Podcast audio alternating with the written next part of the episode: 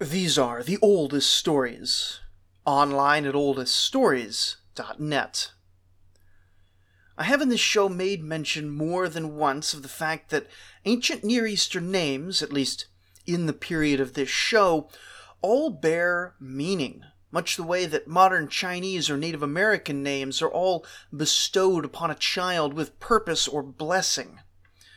Well, today we get to a point where the people of Israel appear to simply run out of names and decide to have two kings who are brothers with the same name, as well as two patriarchs with the same name, as well as a bunch of generations mixed in who all take extremely similar names, all a bunch of A's and J's, extending not only to the kings but to the priests and generals as well. I'm going to do my best to not mix them up, having already mixed them up pretty badly in the first draft of this episode, so if I sound a bit repetitive in specifying who exactly I'm talking about, it's because I need that for my own sanity, and possibly it might help you to follow along as well. Anyway, it's going to take all of our attention to follow this succession, so let's back up a bit.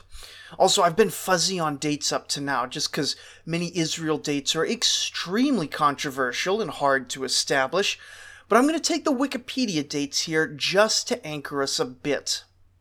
So, going back a bit, up in the north, in the kingdom of Israel, we saw Omri kill off the guy who had killed off the previous dynasty. That's the one that traced itself back to Jeroboam and the divided kingdom. This is in 886. Then Omri dies and is followed by his son, wicked King Ahab of Israel, in 875. Meanwhile, down in the south, the extremely long lived King Asa of Judah dies and is succeeded by Jehoshaphat, four years after Ahab of Israel took the throne in 871. Now Ahab dies, and as we saw, the Moabites broke free right as Ahab's son Ahaziah of Israel takes over. Ahaziah of Israel did some deals with Jehoshaphat, indicating the rising prosperity of the era, and he worshipped Baal Zebub, which led to his death. Now, Ahaziah of Israel had no son, so he was succeeded by his brother Jehoram of Israel, who is also called Joram of Israel. Both names mean Yahweh is exalted, but Yehu and Yeh are equivalent forms of the divine name. The near year is now 852, and Jehoshaphat of Judah dies three years later in 849. Now, down in Judah, Jehoshaphat is succeeded by his son Jehoram of Judah, who is also called Joram of Judah. Both names mean Yahweh is exalted, and oh my goodness, Chronicles will refer to both of the same named kings of North and South by both names and not always make it clear which they're talking about. And so here I'm leaning extremely heavily on people who have spent a lot more time than I trying to sort it all out. To make it worse, Jehoram of Israel was preceded by an Ahaziah, while Jehoram of Judah is succeeded by an Ahaziah. And just two generations down, we're going to have another similar confusion of same named kings. But before we get there, a word on the two Jehorams. With their two predecessors, we saw that Israel and Judah were drawing close, and things get even closer here as Jehoram marries Jehoram's sister. Also, just as Moab had broken free from Israel, it's under Jehoram of Judah that Edom breaks free from the southern kingdom. The Judahites sent a military expedition down to convince the Edomites to, you know, maybe not break free. But the chariot corps in that campaign was surrounded in a nighttime ambush. In the chaos, the infantry seemed to have thought the king was dead and ran away.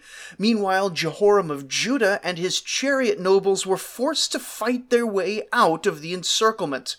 surviving, but ultimately losing the battle and the war. The biblical authors helpfully mention here that the Edomites remained in rebellion until the time of the biblical writing, which of course means the same thing as they remained independent, but at the same time, of course, it carries a very different meaning. National self determination for its own sake isn't actually a value taught anywhere in the Bible except where it leads to a wider obedience to God. Anyway, Jehoram of Judah was a terrible king. For starters, he's in the wrong religious faction, and so is his evil wife Athaliah, who comes from the ruling family of Israel. But to make matters worse, he also decides to murder all of his brothers to prevent any competition for the throne. In apparent divine justice, Judah gets pincered following the Edomite revolt, with the Philistines in the west and the Arabs in the east attacking together to sack Jerusalem, leading to the death of all but one of Jehoram's sons. Following the sack, Jehoram of Judah fell victim to a two year long, excruciatingly painful bowel disease. And at the end of it, he departed, and no one missed him, refusing to bury him in the royal tombs because he was pretty much a failure by both Yahwist and secular standards.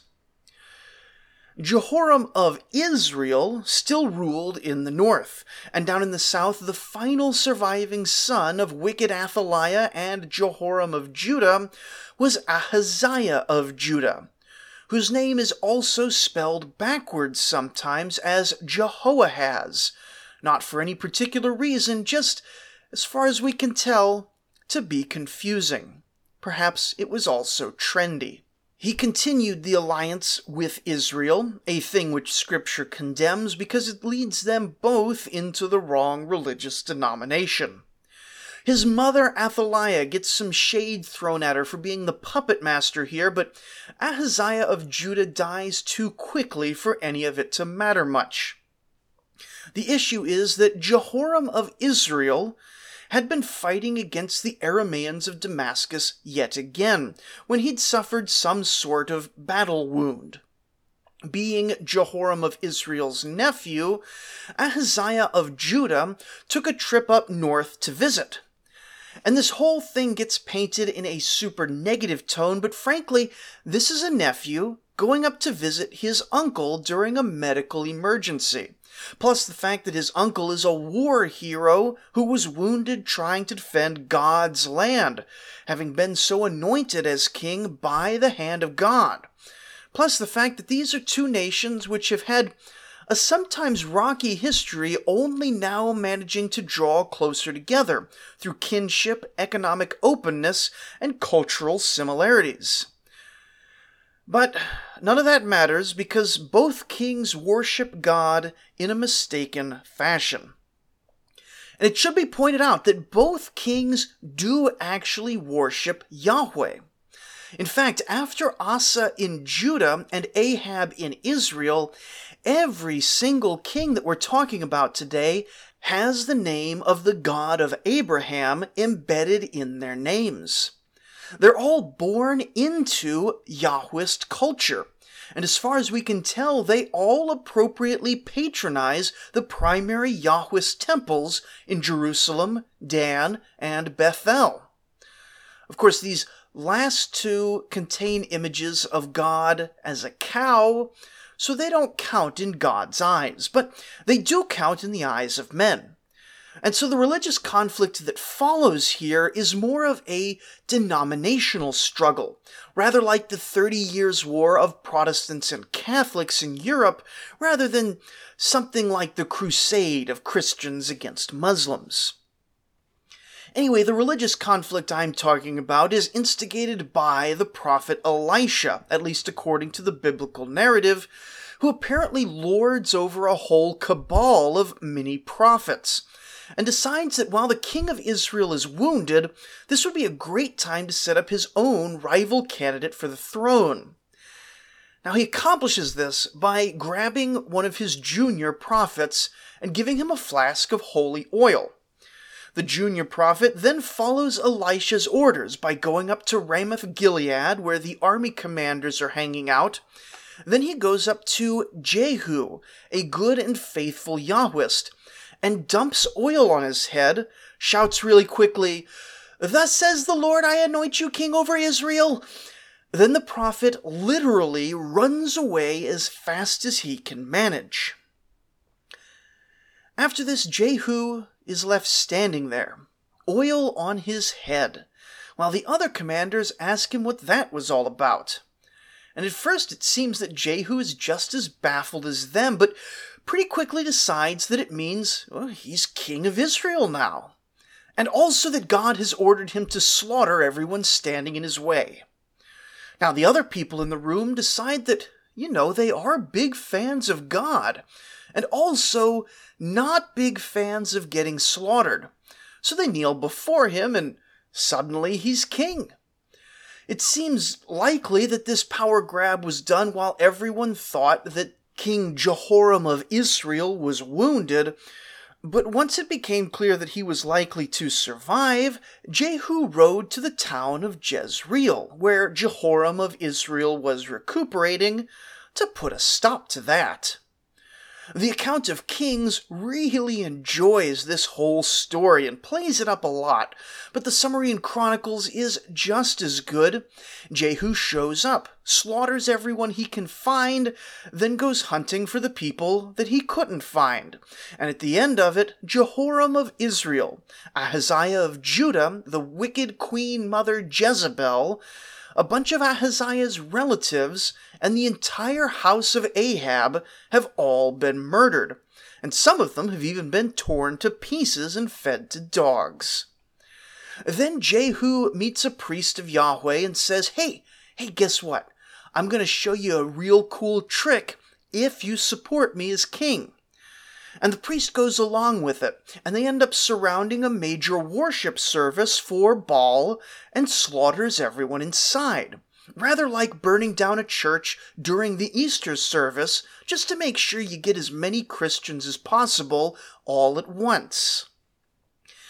Now, theologically, the result of all of this is that the Lord comes to Jehu with some judgment. And that judgment is to give him a big old pat on the back, saying, Great work.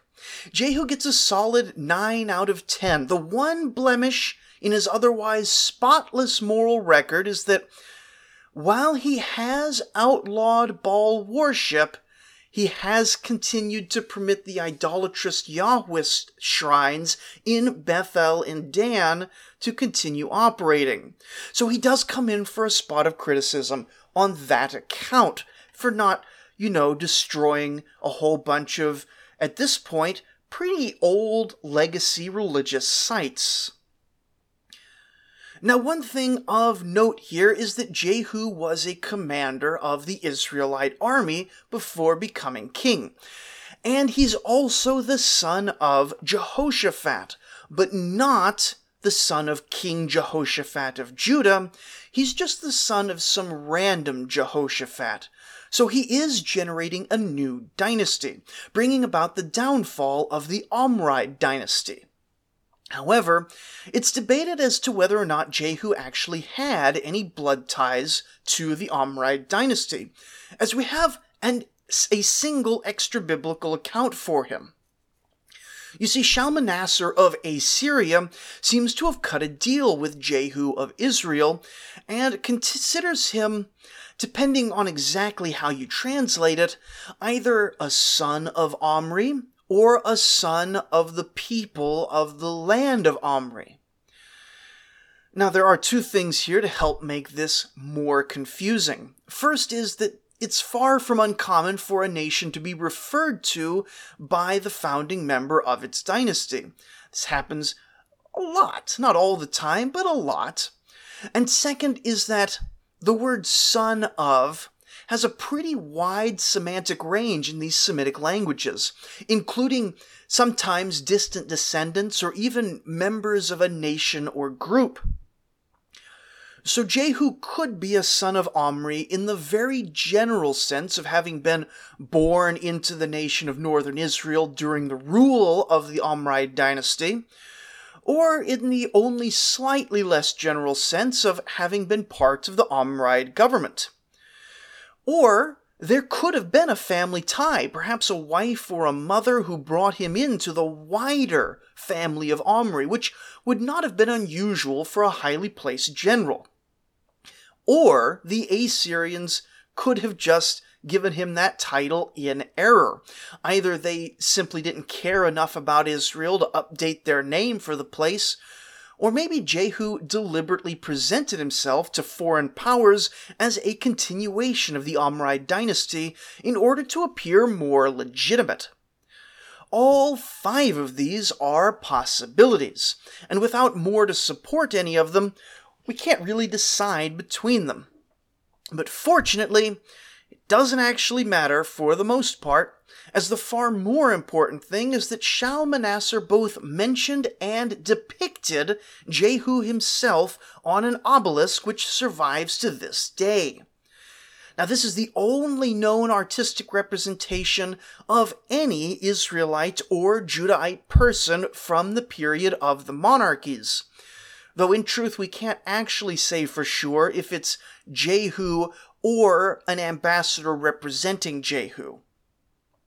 Still, the image is pretty cool, but the important part of it is that Jehu is shown offering submission and gifts to the Assyrian king. Now, we're not explicitly told why. Assyria did not attack Israel during this period, but it probably goes back to the whole reason Jehu was able to rebel against Jehoram of Israel in the first place. Jehoram, you'll remember, had been wounded fighting the Aramaeans of Damascus, who are at this point probably the most significant nation between Israel and Assyria. And the Aramaeans haven't stopped attacking Israel just because a new dynasty is on the throne. In fact, the Bible tells us that God allowed the Aramaeans to take chunk after chunk of Israelite territory, seemingly without any victories to Jehu's name. It was likely in this context, in hopes of either Assyrian protection or of enticing the Assyrians to join in a pincer attack, that Jehu offered submission and tribute to Shalmaneser. Unfortunately, despite the expense and humiliation of Assyrian submission, nothing seems to have come of it. And while the Israelite heartland is doing well economically, that same rising tide is strengthening their enemies as much or more. Another thing we shouldn't forget is that when Jehu of Israel murdered Jehoram of Israel, he also, in the same attack, killed Ahaziah, king of Judah, as well. Now, it's not clear why he did this, as he doesn't seem to have had any intention of taking the throne in Jerusalem, nor any apparent idea of reuniting the kingdoms, nor is any plan mentioned here to have a Yahwist candidate stand for the throne as part of the plot. And so, into the power vacuum steps Ahaziah's mother, wicked Queen Athaliah, daughter of evil King Ahab and wife of former King Jehoram of Judah.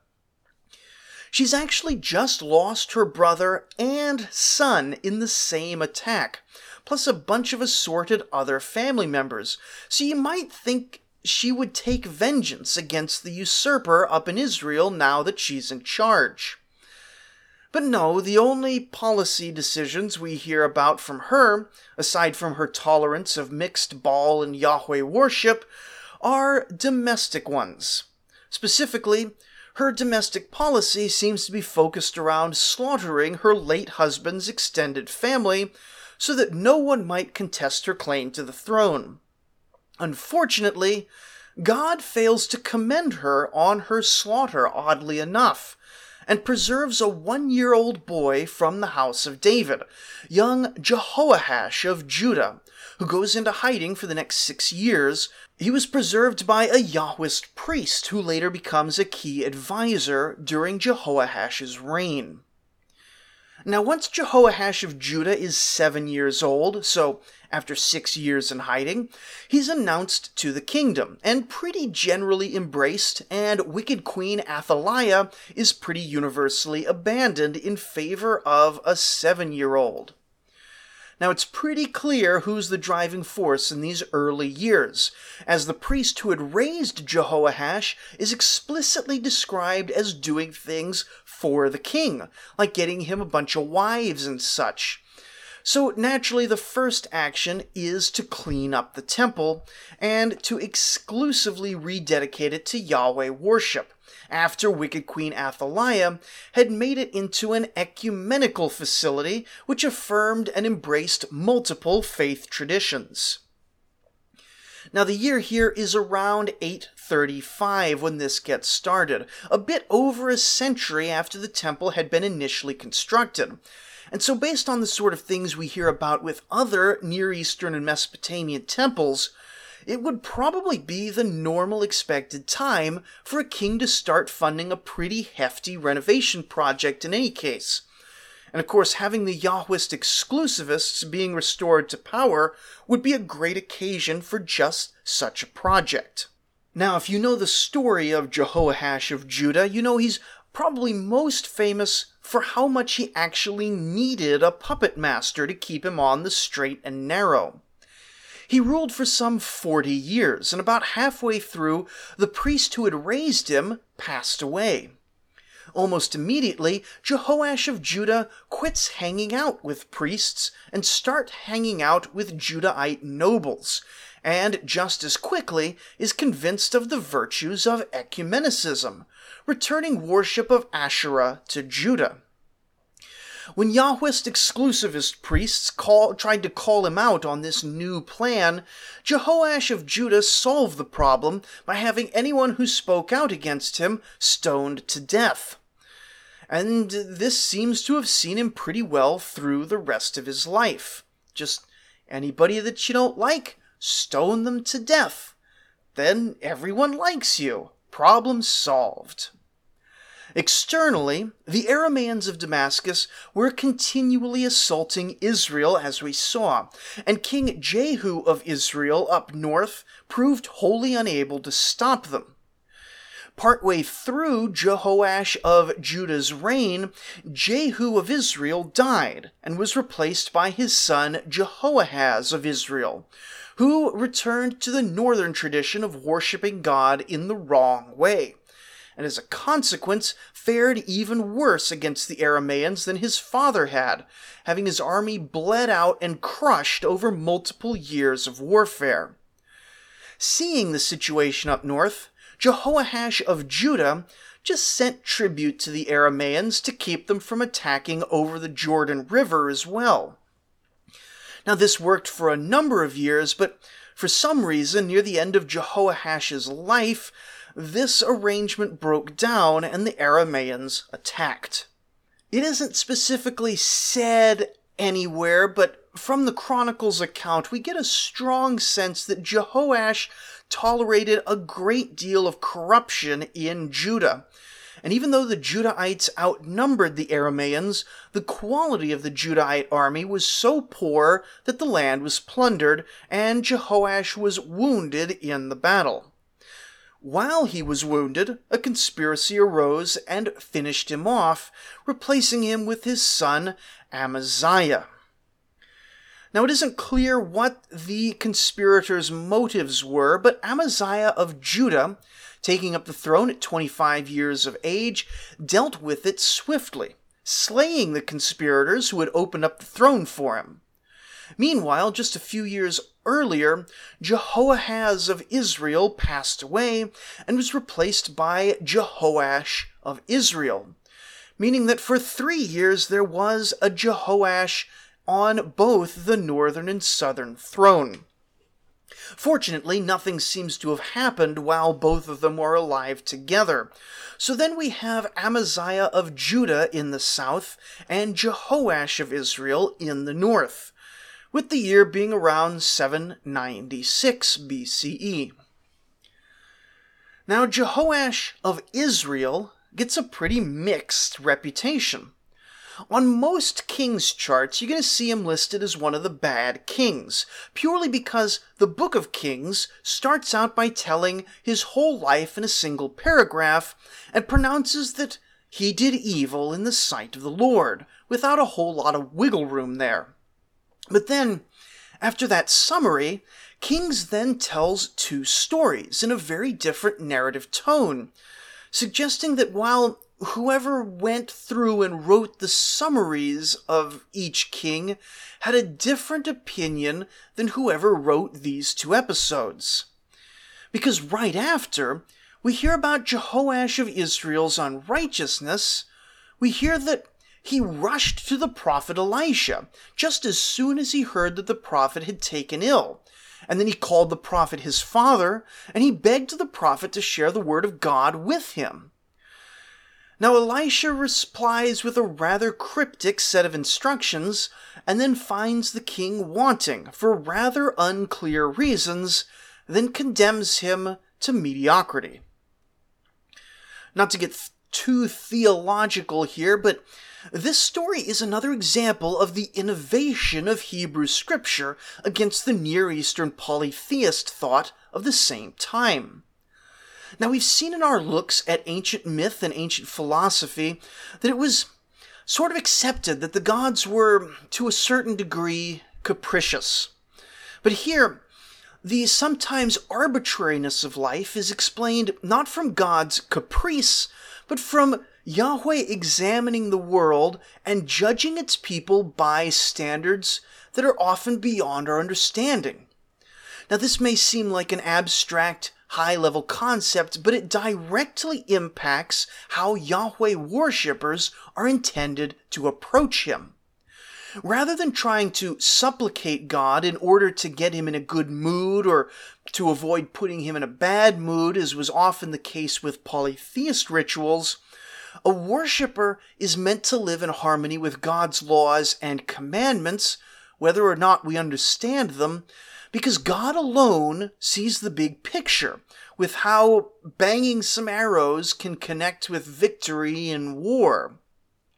Now, in this one particular case, since we also have the salient points highlighted by the Holy Spirit here, we can also see in retrospect that a king like Jehoash of Israel, who would do just an appropriate amount in a holy ritual, was also likely to do just the appropriate amount in war as well. Whereas Elisha and God were hoping he would make the choice to pursue both the ritual and the war with greater vigor. We can't overdo this point here, as there was an element of higher understanding in the pagan gods as well. They did know what was going on, or were presumed to know what was going on in the world. But I think it's important that even though God is a God of passions throughout the Old Testament and throughout Scripture, He's never ruled by those passions in the way that nearly every pagan god is at some point or another. And this reflects a difference in how a Yahwist should see the divine hand in the universe as opposed to a Near Eastern polytheist.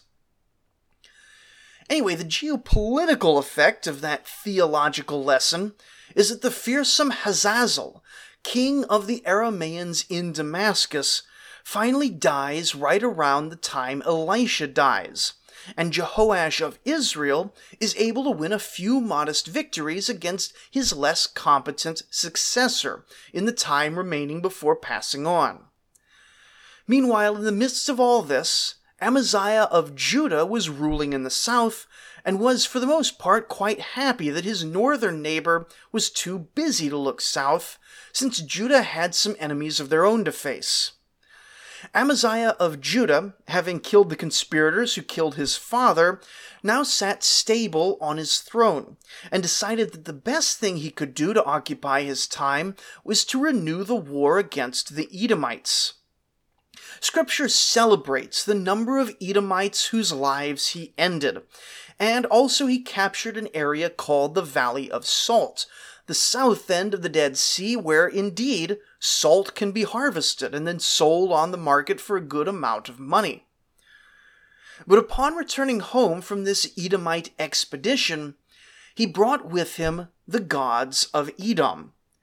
And as we've seen time and time again, this was extremely common. The Hittites, especially, were obsessive god collectors. Taking a nation's divine idol was a way of showing victory over them. But then these gods would not be ill treated. That was important. Rather, they would be added into a nation's stockpile of gods and thereby increase the nation's divine favor. And this is exactly what Amaziah of Judah did with the Edomite god, a fellow known as Kos. He brought the idol up to Jerusalem as a symbol of his victory over the Edomites, and then began to ritually worship it, because that's just being polite. Well, we can already see that Yahweh isn't going to approve of this, and sure enough, a prophet comes by to let Amaziah of Judah know that, hey, hey, by the way, you're going to be destroyed just because he didn't want to be rude to the Edomite god. But Amaziah of Judah didn't need any eternal cursing, since he was apparently cursed with a big mouth all on his own. He picks a fight with Jehoash of Israel, who ends up responding by coming down to Judah, kicking Amaziah's teeth in, and plundering Jerusalem, including the sacred items of the temple. The back half of Amaziah's reign does not get discussed, but was apparently a remarkable string of failures. As a popular revolt breaks out, the revolt declares Uzziah of Judah to be king, the son of Amaziah, and then it hunts down Amaziah and kills him. Now, Uzziah of Judah, also called Azariah of Judah, just for fun, is going to rule for like 50 years in total, and then gets succeeded by his son Jotham, which is sort of one big unit. And that tag team is going to see Judah pretty quiet all the way from the year 796 to 735. Instead, Israel is going to see six kings over that same period, and we're just going to blast through them here. All right. So, Jehoash of Israel is the father of Jeroboam of Israel, often called Jeroboam the second. He was evil, evil, evil. That's Jeroboam was very evil. Oh, and also he saved Israel from military destruction and expanded the borders and even vassalized Damascus, ruling for 41 extremely prosperous years. This was all part of God's plan to bring great deals of prosperity to a terribly evil king and a terribly evil nation with no redeeming qualities. Then he died, and Zechariah took over in Israel. Now, he was also a member of the wrong denomination, and thus directly hell bound, but he only lived six months after taking the throne, for hell, it seems, was awaiting him rather more directly. He gets murdered by a guy named Shallum, who interestingly is the only king of Israel or Judah who doesn't get any sort of evaluation as to whether he did good or did evil in the sight of the Lord, probably because he only lasted one month to be killed in turn by Menahem. Menahem ruled for ten very successful years, campaigning, it seems, all the way to the Euphrates River, which is the biggest Israel has been since the days of Solomon. He gets points taken off for the fact that following the siege of Tipsha, he ripped open all the pregnant women in the city, which was almost certainly his attempt to emulate the psychological atrocity warfare that's now pretty common among the Assyrians. But he didn't have the staying power to make that really work correctly, so he just looks like a big old jerk.